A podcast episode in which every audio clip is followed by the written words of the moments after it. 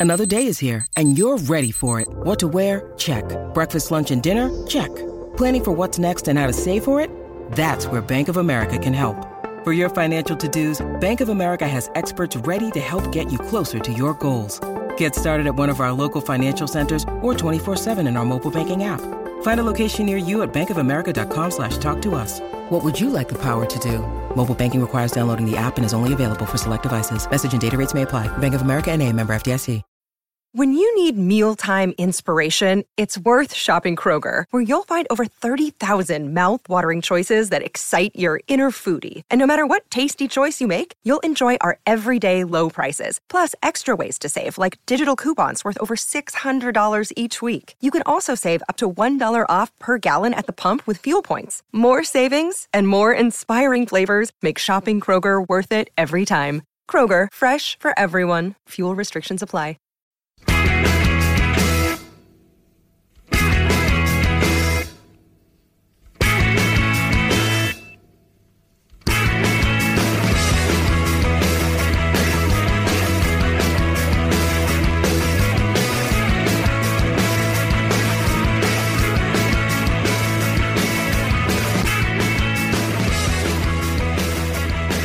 Welcome to Thursday's episode of the Terrace Scottish Football Podcast. My name is Craig Fowler and I'm joined on this occasion by Shaughan McGuigan. Hello. And Robert Borthwick. I always get introduced second. Is this just an observation. Anyway. something that bothers you? No, that's, that's, that's just an observation. Fair enough. Delighted That- to be here. This is the first time we have appeared on the same podcast since the classic recording it in a pub. We recorded it in a very, well, it was quite a quiet Queen's Arms. It was okay to start with. And then a party came in and uh, A I- works night out. And Possibly. some, somehow, three of you, fucking three of you, did think that a table sitting beside you all making a lot of noise was going to be a problem. to be fair, I'd had a couple of pints and I think when we stopped it I listened back I was like that sounds alright I like the fact that two years down the line, Fowler is still really raging about it. yeah It got to halfway through and it was literally, you couldn't hear what you were saying. So the the worst terrace podcast of all time I think the only way is up from Yeah, so it's quite a, it's quite a, a, a jump to beat. Yes Aye Right, uh, sh- we shall begin with Shaughan. Uh, so my lower league topics. Yes, you- Did, did I pick it up right? Because I, it was like you missed out a bit in, uh, in uh, message. I was just to bring two lower league topics. yes, Right, that's fine. That's what I've done. yes. That's what I've done. I have understood that. Right, cool. Where I've got one positive and one negative. That's good Will we start with the negative? Why not? It's always more fun. Right, okay. Uh, I am a technically, technically minded and commercially astute football manager who has established an exceptional success record in the Scottish game, leading the likes of Brechin City, Raith Rovers, and Dundee United to considerable domestic and cup achievements in their respective leagues. Uh, not my words. That is the opening paragraph of Ray McKinnon's LinkedIn page. I don't know if he's going to follow that up with a particularly positive second paragraph about Falkirk. Things are not going well. It's quite interesting in the past when you've had a team who's had a, a, a stinking season. So, uh, when Raith Rovers had the season under Gary Locke and John Hughes, I hoped that they would. Well, we knew that it would bin off John Hughes, that he wouldn't be back. I hoped they would absolutely gut the squad as well. So they didn't do that. Kind of kept the bulk of the squad. Uh, changed the manager, obviously, got Barry Smith, and here we are. We're still in League One. Brechin City went down a kind of different route where they kept the manager, kept the bulk of the players. They're now really bad. Falkirk did gut the squad, kept the manager, so they went, I suppose, for option C. I don't know if that's looking like it was the best way to go either. Am I right in saying they have eight points from five games? They have, let me get this right now, they have, they've won their home games, they've won, they've won their two home games, they have drawn two away from home, they've yet to score away from home, so they uh, they drew 0 0 with Peterhead, they drew 0 0 with Airdrie, and they lost 1 0 to Clyde, and then they also lost uh, 2 0 to Raith in the, in the Challenge Cup. So, away from home, t- to summarise, yes. yes, absolutely. They, uh, you know, something they're looking very much like Raith Rovers uh, in that they are looking pretty good at home, but for some reason, away from home is a completely different kettle of fish. He he still sets up uh, very negatively, and I know I know Ray McKinnon is a football manager for a reason, and we are huddled around the microphone in a kitchen for a reason. Ray McKinnon is a far better football manager than we will ever be, but the way his team sets up and that there's no width in midfield and his fullbacks, which is Mickey Doyle on the right and Paul Dixon on the left. Those are the two guys who have to give him the width, and to be fair, they do. But as soon as they get to the uh, the, the byline, as soon as they get to a position where they can cross the ball into the box, none of them can do it. And when that is your uh, kind of main uh, or one of your main weapons in terms of creativity, it is probably never going to work. He, he had Tommy Robson, who was the left back uh, last season. He probably would have been ideal for that. Great at bombing on, not particularly great at defending, but you know something, he probably wouldn't have to defend that much in League One. And he was far better at getting the ball in the box than, than Paul Dixon would be.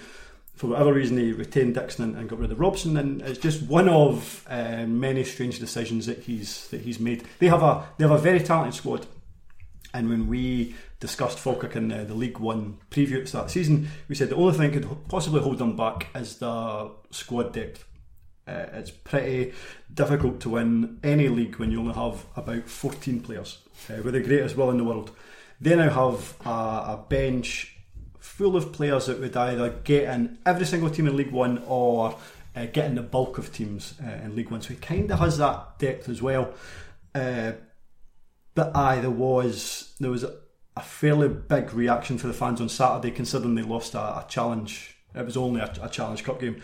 It was 2 0. The thoroughly deserved to get beat 2 0, albeit they made changes. But even when they, even when he, he, brought his kind of main strikers off the bench and Sammon and McManus, uh, Connolly might come on as well. I think might have been the, the, third substitute, but they were still they were still struggling. How's Conor Sammon been?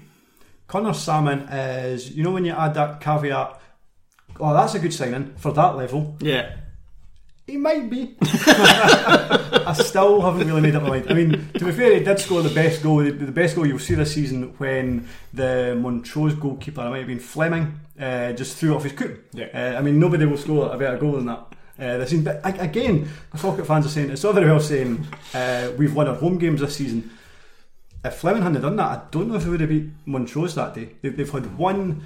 Uh, they've had one performance this season against Dumbarton, and it was the type of performance that you expected Falkirk to make. In that, it was five one, I think, five or six one. And okay, you don't you don't think they're going to score five or six every single week, but they were just so on top, and it could have been more than, than five or six one. And it's just the only time they've performed like that this season. And to be fair, it was when Dumbarton were going through the absolute patter phase, which they seem to have uh, managed to, to eliminate overnight somehow. Aye, Isaac aye, Because Dumbarton, Dumbarton now not third or something because they won three games in advance. Third, although, uh, and I know a lot of, I know a, kind of a lot of clubs, social media does things like this. They'll say we well, until East Fife went top with their win against Forfar last weekend, they kept saying that they were joint top with Raith Rovers. No, you were second. because goal difference is a thing. Same number of points, but you're not joint top. You're, you're not joint. There's no such thing as joint top. Try that at the end of the season. joint champions. know how it works, Dumbarton. fair play. So I mean, I think you were saying the, the caveat of good signing for that level. Um, I feel like Falkirk signed a lot of players in the summer that are good signings for that level, but obviously the performances are still far flattering to deceive. So that is a Ray McKinnon issue. That's that's a mentality issue that maybe he's brought from obviously the disastrous campaign last season, and is, is instilling that into the new players who should be doing a lot better, especially away from home. He, he obviously had he had a style, he had a system in mind, and he doesn't really have the personnel for it, which is Ray McKinnon's fault. In terms of his midfield, so uh, Michael Tidser is a really good player. Is he necessarily somebody who is going to be particularly creative? No, but he will retain possession. Uh, Ian McShane is a really good player uh, for League One and a decent player for the Championship. Is he, again, somebody who's going to be particularly creative? No, he's kind of one pace and again just kind of keeps possession. Charlie Telfer, a wee bit more about him in terms of getting forward. Uh, he's the best of that three. And Aidan Connolly, on his day, can be a bit more creative, but there isn't really a lot of pace in there. Uh, Louis Longridge came in, he could provide width and a bit of pace. But Longridge probably isn't at his best out wide. He's probably best in a, a number 10 position. So he has somewhere in that Falkirk squad, there is definitely a team that should win the league, and I still think will win the league. He doesn't seem to have got round to picking it yet. Do you think there's any way? Because Falkirk fans were already a little miffed that he was allowed to stay on. Do you think there's any way he'll be out the door fairly soon, or do you think he'll be given at least until you know turn of the year? They have uh, they've got a difficult set of fixtures coming up, and I'm trying to remember who it is. So they have. So they've, just played Airdrie. I think they have in the next four games. They, in some semblance of order, they have Forfar, East Fife, Stranraer away, and Raith Rovers away. Uh, not necessarily in that order. Now that is so Forfar you would expect to be there or thereabouts for the playoffs. Raith Rovers, uh, East Fife are obviously top at the moment. Stranraer uh, is an away game that they should still be winning, but teams do struggle down there from time to time. If he doesn't put together a decent flurry of results in those four fixtures, that that might be him. That might be him because they've started poorly. If that would continue into, into November, and you're then sitting maybe six, seven points off the top, I, I could see that being uh, that being that might be his his time up. The only thing that might save him is Falkirk still have this kind of ongoing takeover. Whether they would make a move on the manager when this takeover still trying to go through, if, if that's still a thing, and I don't know. I, never have I known somebody to be going through such a long period of due diligence. About 1998, it's been going on since. How's Morgaro Gomez doing? He is. Uh, he may be the, the best of a very slow bunch. Uh, the, the Falkirk fans seem to be quite enamoured by him. Good. It's, it's easy to be enamoured by Morgaro Gomez. He's a very likeable character. Aye, aye, aye, very much so. And a very likeable footballer as well. When he's on his game for that level, I think he uh, he should be doing a job. Well, actually, I think he was a, a very good case of that level chap being good because last season I saw him play. I think it was his debut for Dundee United. He played against, Against Montrose, Montrose? in the cup. excellent. Yes, I And never had any more good games. Yeah, exactly. I, I came out of that saying he was played very well, probably their best player. But let's see what happens when he plays in the championship. And he played in the championship, and it was rubbish because he's passed it at that level. Another thing about Falkirk, which may come back to, to bite them a wee bit, I thought it was quite interesting at the time when they've done it. They've given a load of players uh, two year deals, and I think they. So I think they'll get out League One.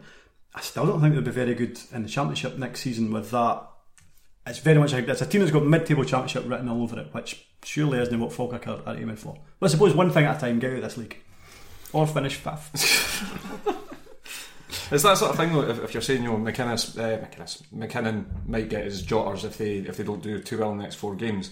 I mean, he inherited. Same is true of McInnes. He in, that's very true. Um, he inherited a platoon of jobbers um, that he didn't sign, obviously, to start with, and then it was sort of catastrophic. Someone else would then have to come in and do the same again. It's more rebuilding for Falkirk. I think they need to kind of keep their eggs in this basket for the time being and just hope that McKinnon can actually Is it- is drag them upwards at some stage in the next year or so because there's no the, the overhaul of players and the the sort of the rate at which they go through them is Is it, yeah, is it not a case though that uh, in this instance the player should be good enough and he's underperforming with the players rather than inheriting Denon Lewis and co? Aye, I think so. I mean, he this is literally his team, and I I think that's a team that should be. So another manager coming in would only have to add one or two if possible outside the transfer window. I don't even think you need to add anything necessarily. Just get these guys, just uh, get them playing as they should. It, it, honestly, it's such a, a good team for League One. Uh, and the fact that he kind of comes out on a Saturday and talks about things like, oh well, you know, I've seen good things and we created decent chances and I mean, every single time they've been away from, they deserve to get beat by Clyde. They didn't deserve to beat Airdrie. They deserve to get beat by Raith Rovers. I mean, they- they've really, really struggled on the road this season. I've seen who your positive team is. Yes, So, in a second, I'm going to ask you about your positive team, but uh-huh. beforehand, I'm Right. going to ask you about Raith Rovers because we can just do this as a whole right, top of okay. League One because you'll know about Raith Rovers, haven't you? I'm aware of them. one. Kirkcaldy. that was the one. Specky guys, the manager. Yep, uh-huh. Right, uh, so tell us about Raith. What's their uh, how's their title challenge going? Uh, they'll know in the league. No, even even with Regan Hendry being the best player in the division, even with Lewis Vaughan coming back for injury, see, I know stuff too. Yep. Yep, and That's it. Lewis Vaughan is back from injury, but he'll be. What month is this? What are we? September. The eleventh of September, uh, twelfth of September. He will be. He'll be injured again by about the 9th of October. uh, Raith Rovers might. If Falkirk get the house in order, Raith Rovers won't win the league. Uh, I think East Fife fans have got a lot of things to be positive about, which we'll probably touch on. Uh, can I, do I think East Fife can do an Arbroath? No. Do I think Raith Rovers can kind of do an Arbroath in that they are a long uh, kind of second favourite this season? Maybe, but like last season, they would need other teams to be to underperform. So Falkirk need to underperform for Raith Rovers to win the league, and I still, I still have my doubts about the Raith Rovers team in general. Right, let's come on to your second team. Uh, that I can see for your notes. I think I'm hoping right saying this. East Fife. Yes, I thought East Fife would do well this season. I fancied them to to get in the playoffs, in that they kept the core of what was a really good squad last season that totally fell away. It was bizarre. I mean, they at one point they were talking about pushing for second uh, behind Arbroath. Certainly, it looked like they were guaranteed for playoffs, and then about the last kind of third of the season, completely bottom fell out the season, and they ended up finishing seventh. So you can say that they really underperformed. However, they had pretty good cup runs last season which meant that from about January onwards, they were playing two games a week for a number of weeks, which for, for any part time side uh, can sometimes catch up with them. They had an issue with the fact that their main player was Scott Agnew, who had a, a, a bad injury. I'm sure he went off in a game at Stranraer, which they eventually lost, and he was never really the, the, the same player after. They lacked goals up front. Anton Dowds was a very good player last season and a, and a very good forward. However, he was one of those forwards that doesn't score enough goals. I think he ended up with about seven last season. So elements of their team uh, worked well all season, and then they just started to, to, to fall away. It was interesting in that that's exactly what happened the season before.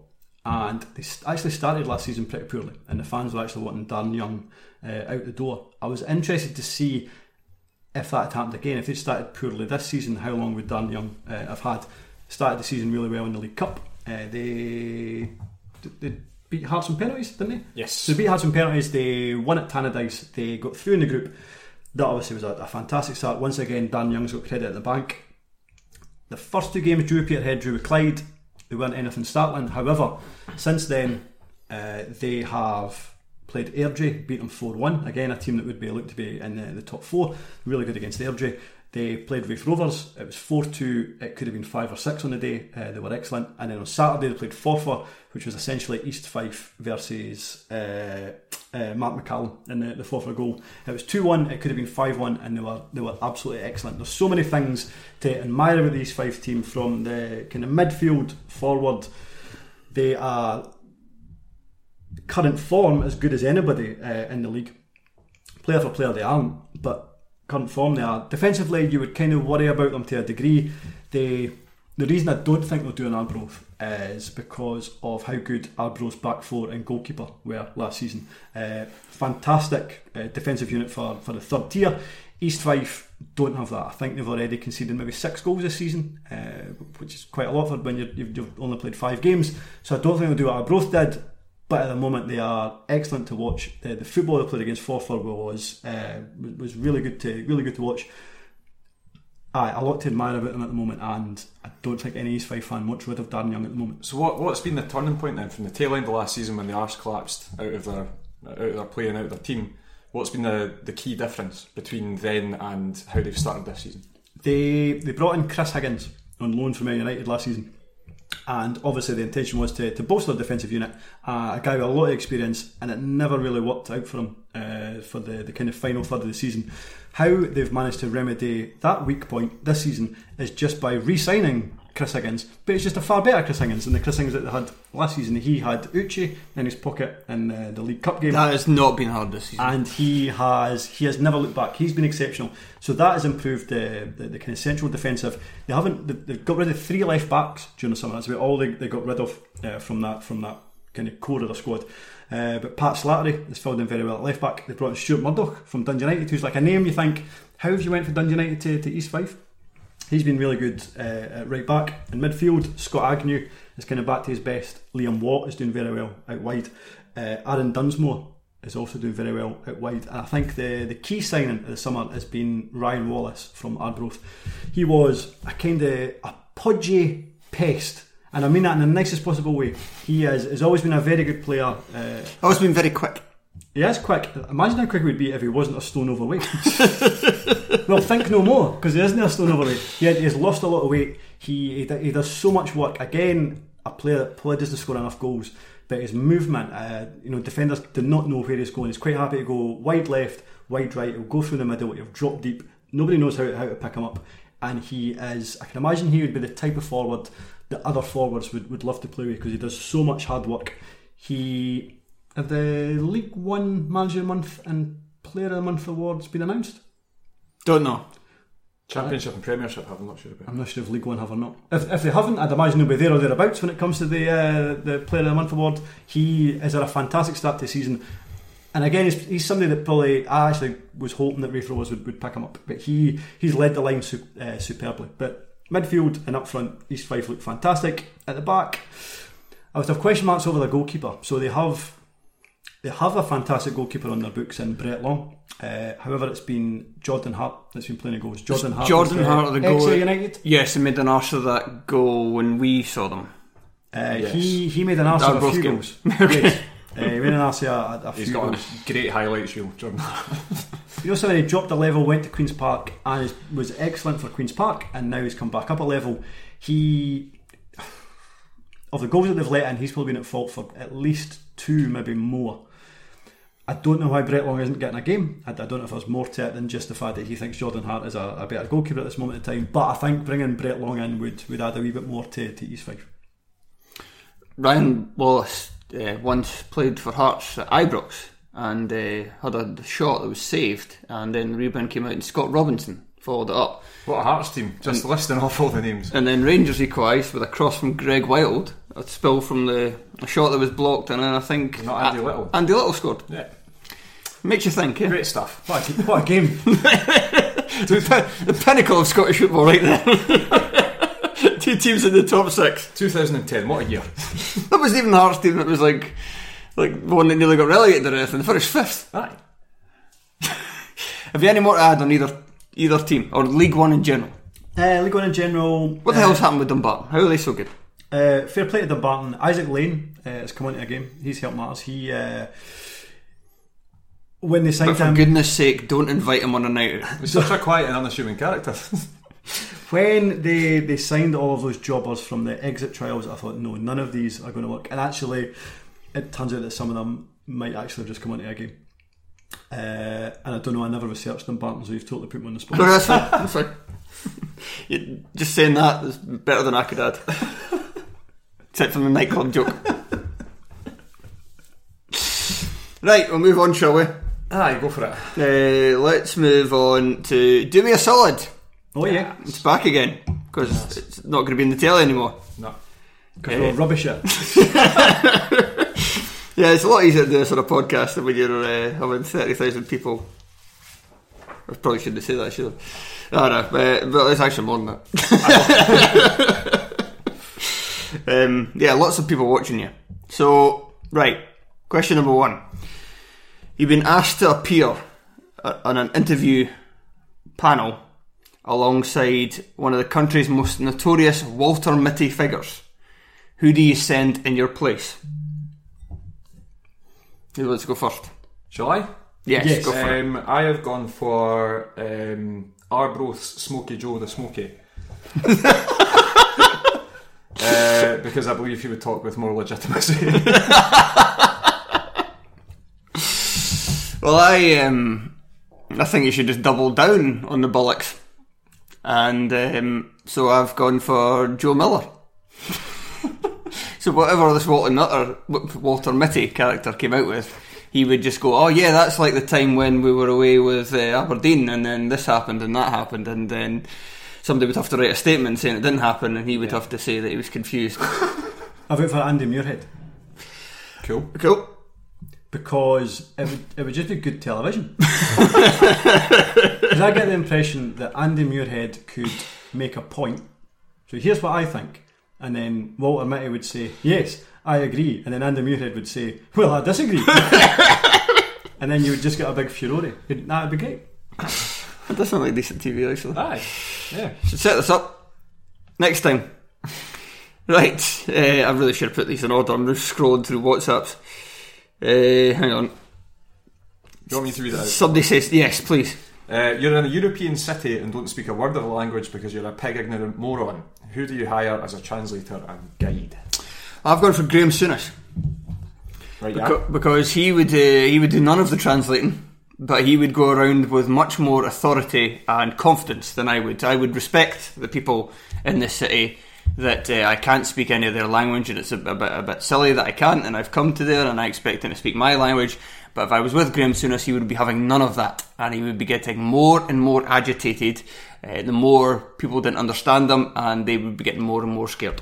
You've really thought about this, haven't you? A little bit. It's very good though. Thanks. Imagine going on holiday with Graham. Especially one that one where he was like a Sampdoria with like the short shorts and the, the tash. They need to bring the tash back. That's, I think that's- I'd just spend a fortnight scared. Walking, walking on eggshells, in constant fear. You wake up in the middle of the night, he's just at the bottom of your bed looking at you, punching you because you're snoring. punching you. sitting at the bottom of your bed. We drink a Paul Pogba. Super. Um, I've got a couple here. I didn't know which one to choose, so I'll go first and foremost. Ally McCoist. I've got him. Yeah, tour guide extraordinaire. Oh, of course, aye, he would Um, learn lots. I reckon he'd probably know a wee bit of the language as well, just because he's that kind of character. You might just know. What was that noise? Is that That was my cat going to the toilet.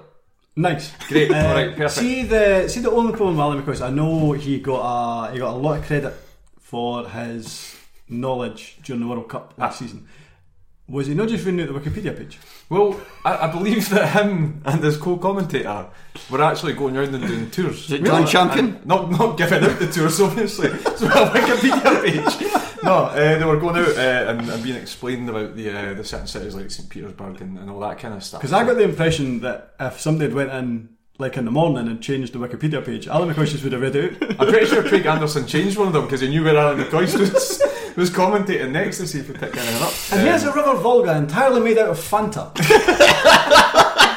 John Chan was like, Are you sure? You sure, Ally? Yep. But I know Ally McCoist is a good show. I went for him too. Yeah.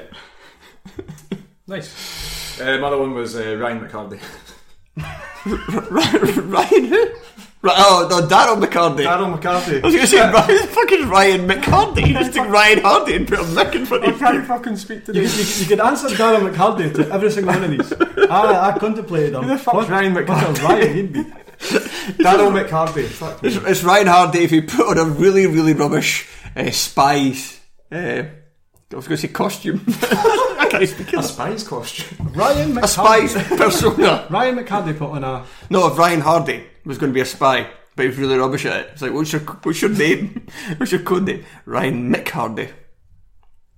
We can just edit this whole Who's bit out. Ryan Hardy? The striker. Aye. How would he be a spy? right, right, Aaron, what was your answer? Sorry. Already done my Graham, Graham Souness. Ne- that was a great answer. what was the next question? it was really memorable. Did you not give me an answer? Ah, no, I did. I, I, I said I had Ally McCoist. Oh, yeah, of course not. Right, so you both had that. Or, or you could have John Hughes, uh, because obviously if you want a translator, then you want, so you want something that's multilingual or even bilingual. What, what's what's the what's the name for somebody that knows no languages? Besides John Hughes. N- no lingo. No, Oh, you alright?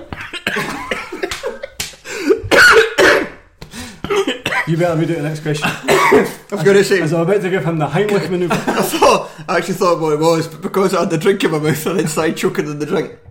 No, you want somebody who's anti-lingual. Is, is that what it is if you don't know any language? I just made it up. All right, well that's good enough. Good enough for me. I don't know if it was good enough for me to nearly choked to death, but What the hell to die on? So, um, your popular TV show has been commissioned for a second series. Which Scottish footballer do you get to promote it? Paul Slane.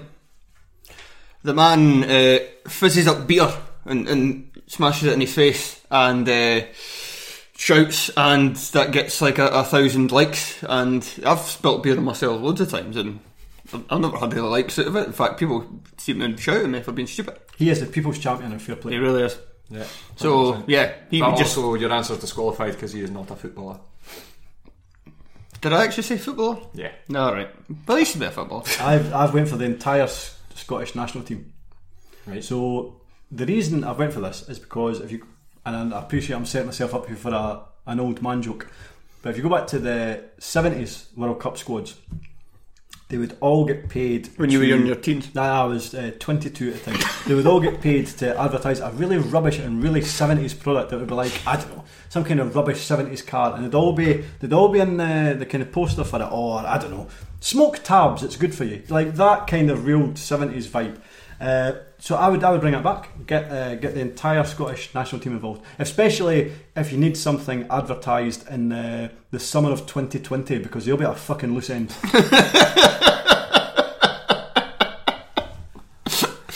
Saved it, Ned. Here's your one, Rob. Um, so this this is sort of uh, this is a bit left field and it's, it's got I think it's sort of anecdotal more than anything else. But I've gone for Lee Miller, centre forward. Um, purely because when I was working at the SPFL, we did really stupid Christmas videos, and I asked like the day before it was due in, Falkirk if they could help me out, and uh, they just gave me Lee Miller's phone number. it was like Lee Miller will be able to speak to him. I was like, "Nah, you do it." So they, they ended up speaking to him, but basically he helped at very short notice to promote the SPFL. So I'm like, do you know what? That's stuck in my mind. Was he a good? guy. Was he good at it? No, he was terrible, but they all were. Um, they all were, but he gave it real gusto, and I, I appreciated that because they all had to sing a line out of the Twelve Days of Christmas. Right. Was that the one where the Rovers players jumped out a basket? Yes. Yes, Is that that one? yes, That I believe- Lewis I believe so. Aye. They all kind of mix into one now. To be honest with you, The next year they never done it. Barry Smith was the manager at that point. I don't know if he had a an influencing factor. I'm almost certain he would have done. A man that does not celebrate Christmas. or anything. Good for him. Um, last but not least, uh, your manager keeps saying the same thing in press conferences every week, despite the tension among the fans rising higher. Who do you get to provide them with new material? Well, obviously, the manager kind of has to say these things. He has to be saying that the team's heading in the, the right direction and stuff like that. He has to be positive to keep confidence up. So he, he can't really say anything different. So what I would do would be get somebody to tell him how to say things that um, will make it more interesting. Saying the same things over and over again, but more entertaining. So I've gone for still game writers, Ford Kiernan and Greg Hemphill. Cool. Don't know what that link says to Scottish football, right? That's fine. They're Scottish. Scottish players That's true. watch them probably. I'm sure they probably like football. Um, I have gone for so basically, if your manager's trotting out the same shite for, again for the, the same sort of reason as yourself, you want it to get more interesting either way. It doesn't really matter um, if it's positive or negative. Uh, and it's not very often as well that lan- uh, managers lose all professionalism, and I think it's really great when that happens. So I've gone for Billy Brown. Billy Brown writing an impassioned script for uh, unnamed manager. Let's say C. Levein is who we're talking about. No, that's too obvious. Go for Craig L. Uh, so I, I think Billy Brown. Billy Brown, just get him in and sit him next to Craig Levein.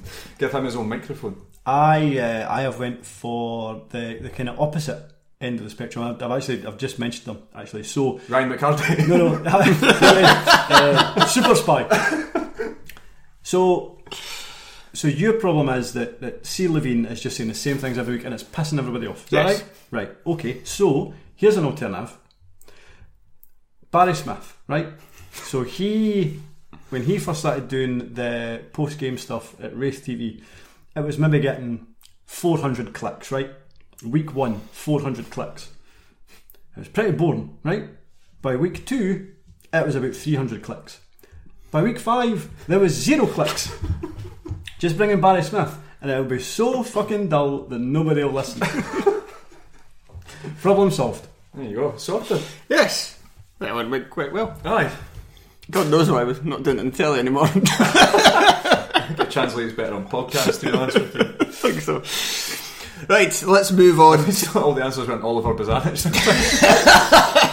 Fairness, I did have him for my European set. He was option C.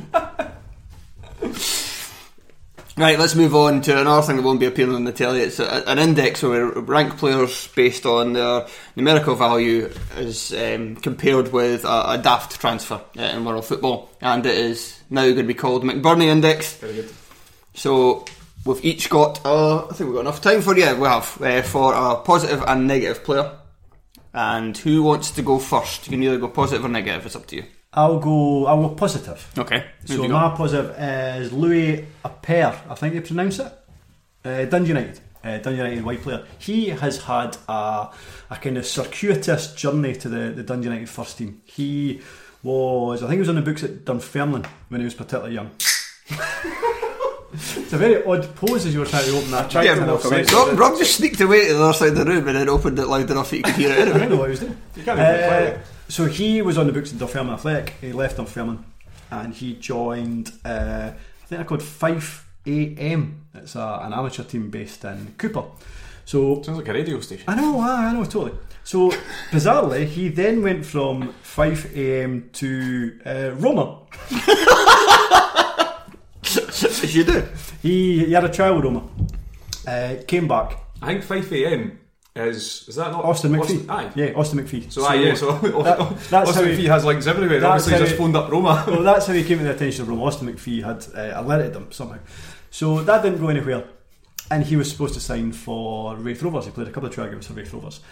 That was the towards the end of the season of Ray McKinnon's tenure. So Ray McKinnon left Raith Rovers, joined Dundee and unfortunately he took Louis Appere with him. 16 or 17 at the time.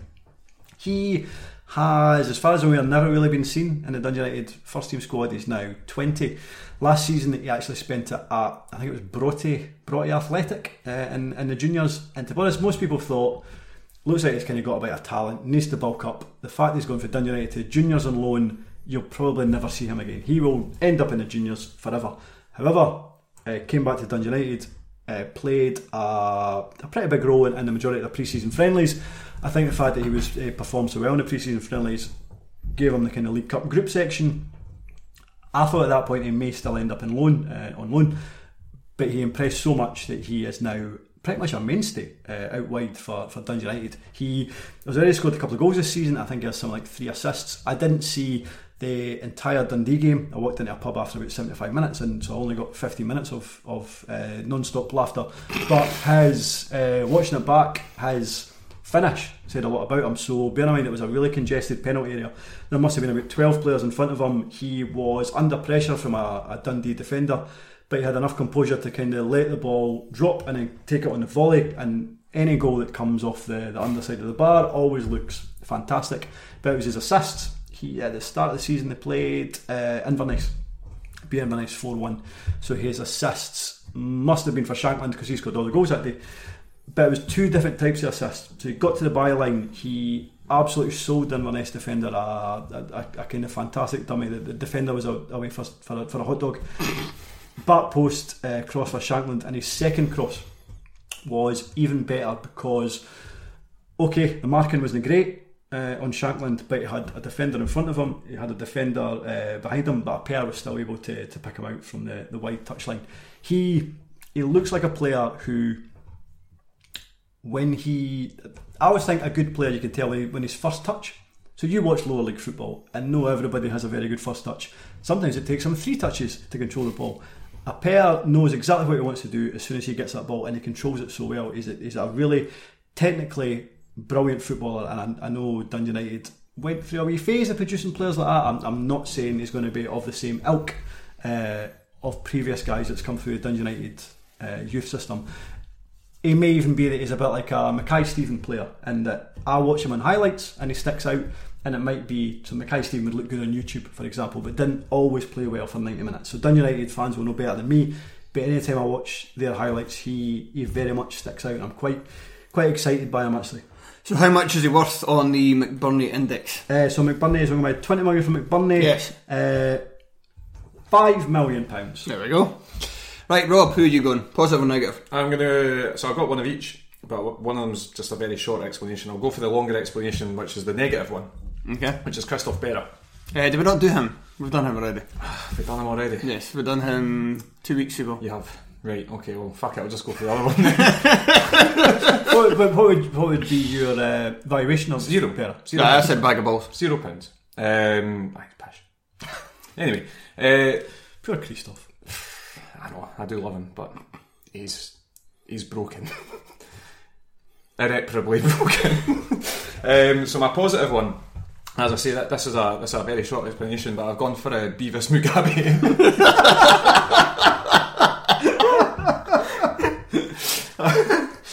I've gone- for Motherwell's new short-term signing I just want to say his name again. Bevis Mugabi. Um, purely for his name, is worth two hundred million pound. Fair enough. Aye.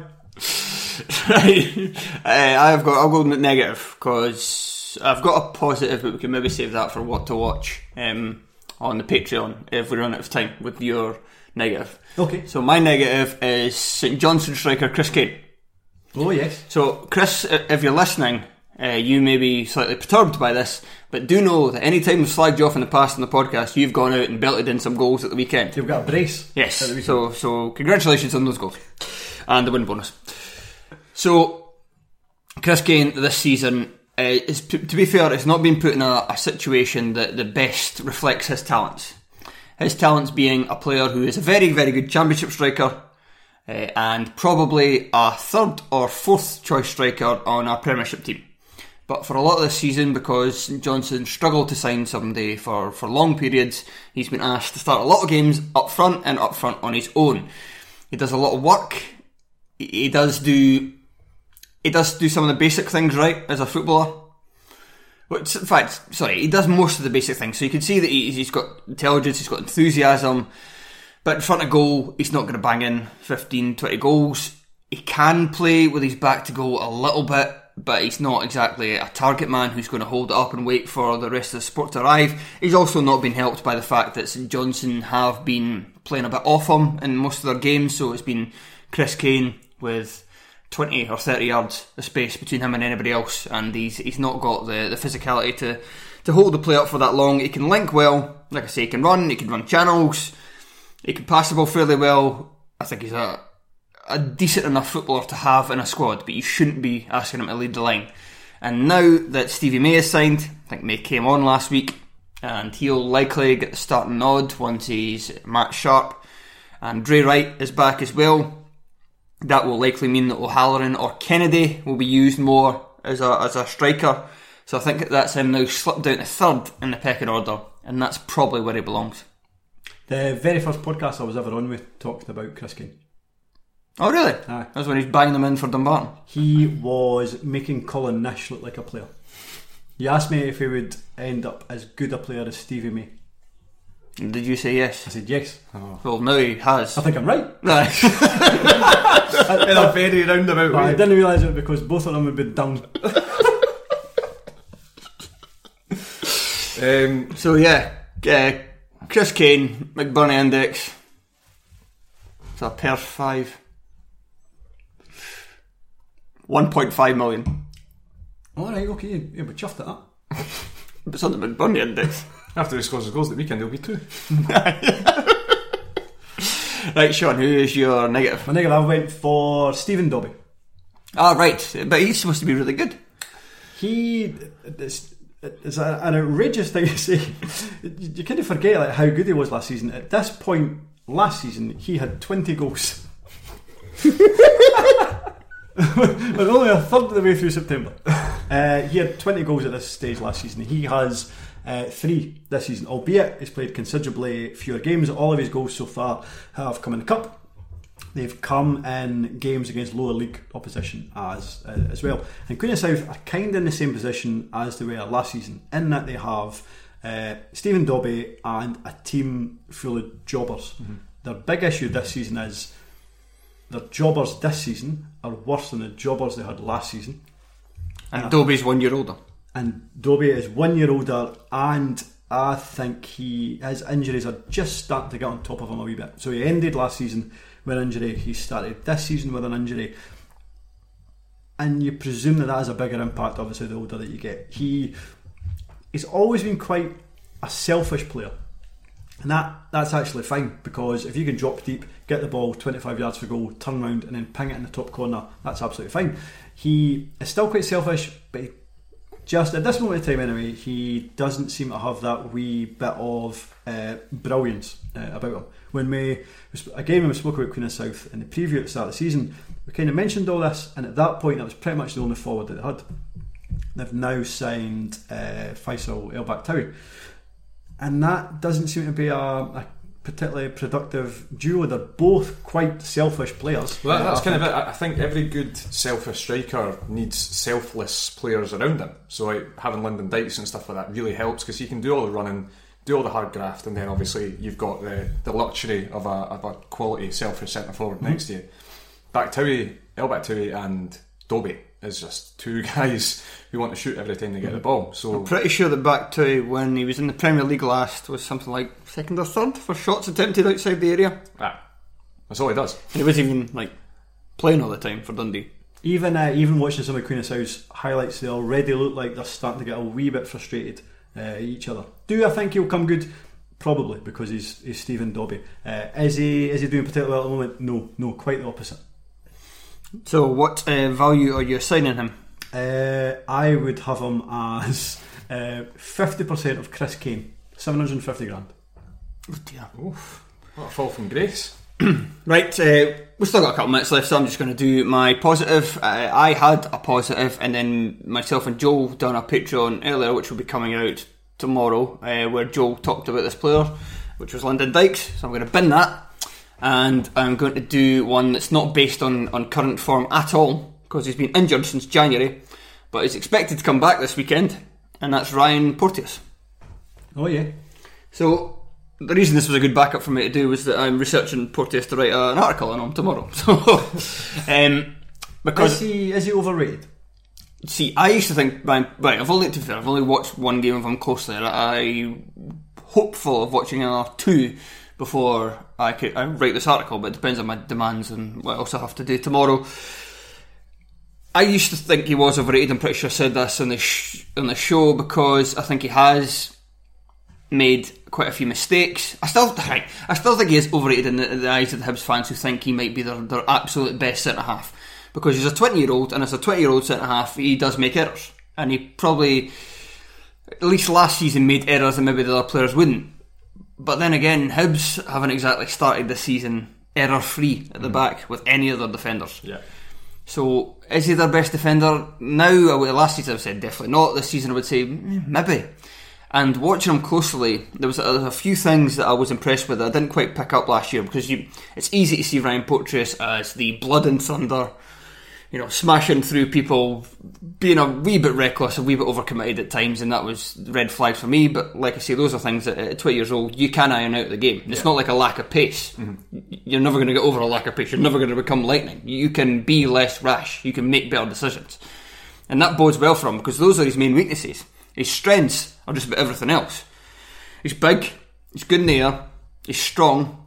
He uses his body well when he goes up against players. He's great at tackling. His anticipation's pretty good for a young player.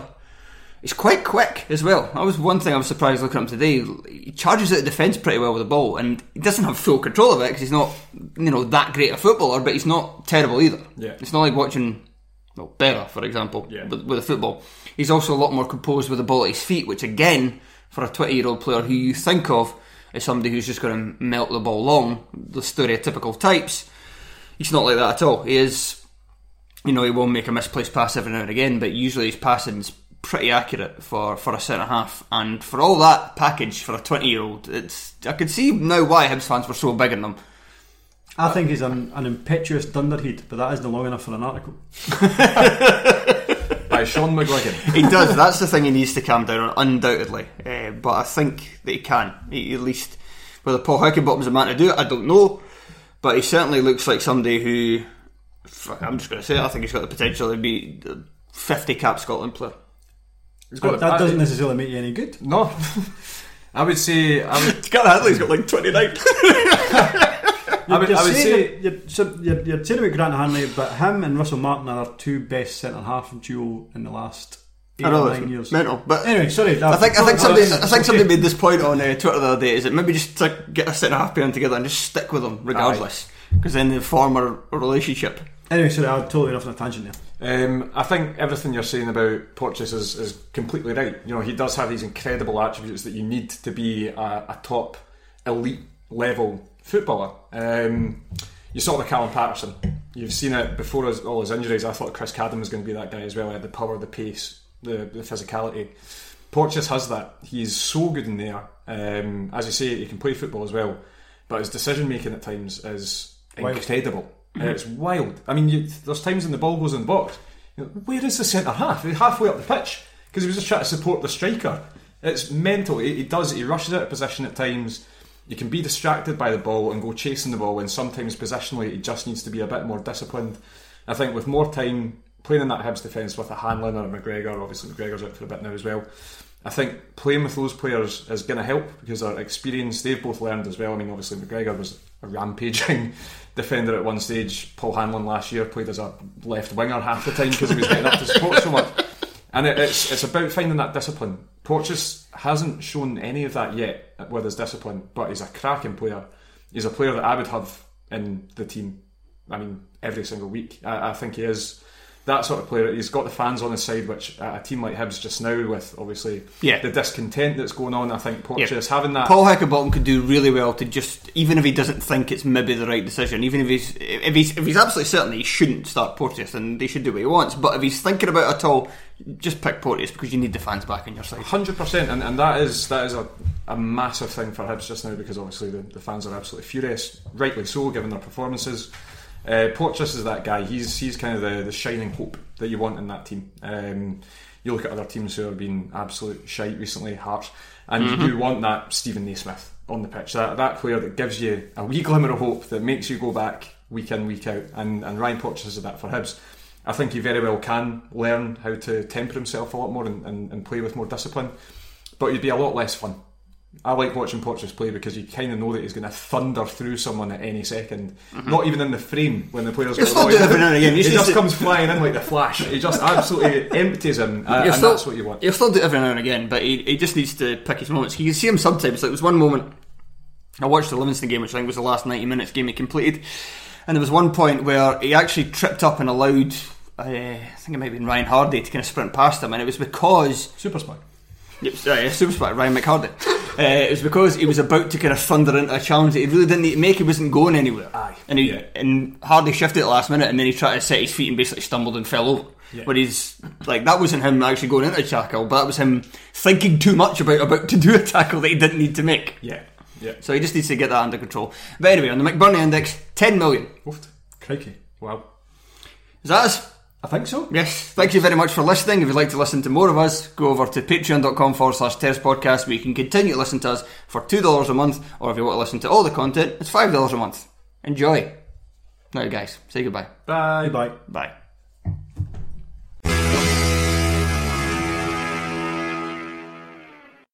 Sports Social Podcast Network.